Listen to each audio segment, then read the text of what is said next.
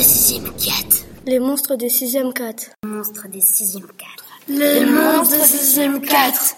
L'homme à la moitié de peau. Il était une fois une vieille sorcière qui lance un sort à un grand jeune homme, car ce grand jeune homme lui a volé son grimoire. Le sort était que il perd la moitié de sa peau. À cause de ça, il doit se cacher dans des ruelles parce que s'il sort dans la rue, tout le monde a peur de lui et il a honte et du coup, il cherche des personnes qui ont la même couleur de peau que lui pour euh, la mettre.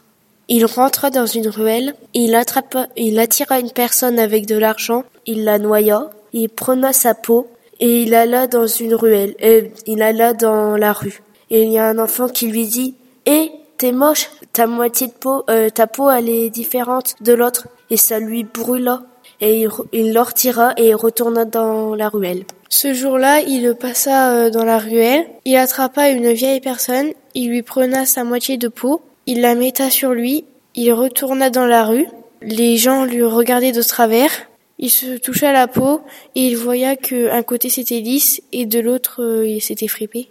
Le lendemain, il retourna dans la rue, il euh, attrapa une personne, il prit sa peau, il la metta sur lui et est dans la rue. Et quelques minutes après, ça commença à lui gratter, donc il toucha la peau et il voyait que d'un côté c'était poilu, de l'autre c'était pas du tout poilu, donc il enleva la peau et il retourna dans la ruelle. Comme à son habitude, dans la ruelle, il, euh, il attrapait des gens. Donc aujourd'hui, c'était sa première prise. Il attrapa une personne sans regarder qui c'était. Il regarda sa main, la peau de sa main. Il regarda la peau de, de la personne. Il vit que c'était la même.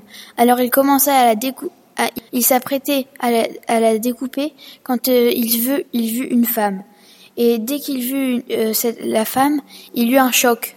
Et euh, sans pouvoir rien faire, il la lâcha euh, et la femme s'échappa. Donc chaque, jour, il voyait cette femme passer devant la ruelle. Mais il en tombait petit à petit amoureux.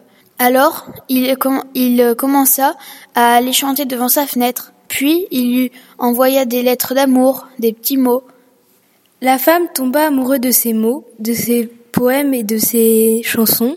La femme demanda à le voir. Vu qu'il était tombé amoureux de la femme, il commença à récupérer sa peau. Et au rendez-vous, ils tombèrent amoureux tous les deux et ils restèrent ensemble jusqu'à la mort. Cette histoire a été racontée par Célia, Lilou, Mallory, Alix, Bastien, Clara, Camille,